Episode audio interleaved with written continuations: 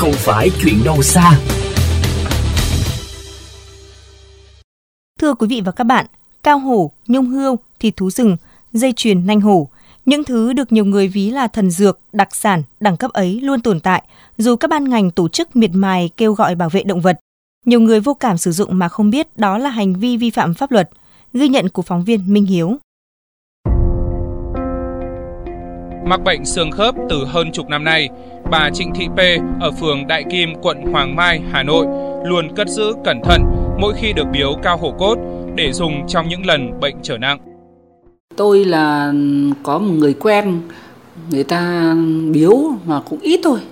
Mỗi lần tôi chỉ lấy một ít ra cái đũa, thế xong tôi pha vào một ít nước ấm thì tôi uống. Nhưng uống xong thì cũng thấy tanh lắm. Vì cũng hiếm thì không biết là có thật hay không. Những trường hợp như bà P rất phổ biến và muông thú đang bị tàn sát để phục vụ nhu cầu ăn uống, thuốc men, đồ dùng, đồ trang trí của con người.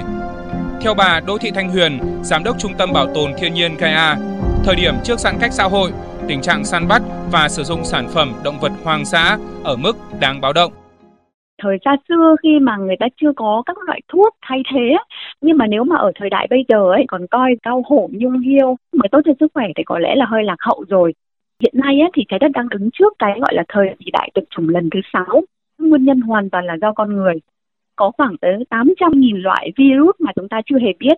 Và vì thế khi mà chúng ta tiêu thụ các loại động vật hoang dã thì chúng ta đã vô tình làm cho các loại virus vi khuẩn này nó được tiếp xúc với người và nó sẽ gây ra đại dịch. Không chỉ tiềm ẩn nguy cơ dịch bệnh, hành vi sử dụng trái phép sản phẩm động vật hoang dã cũng vi phạm pháp luật. Luật sư Phạm Thành Tài, giám đốc công ty luật Phạm Danh cho biết.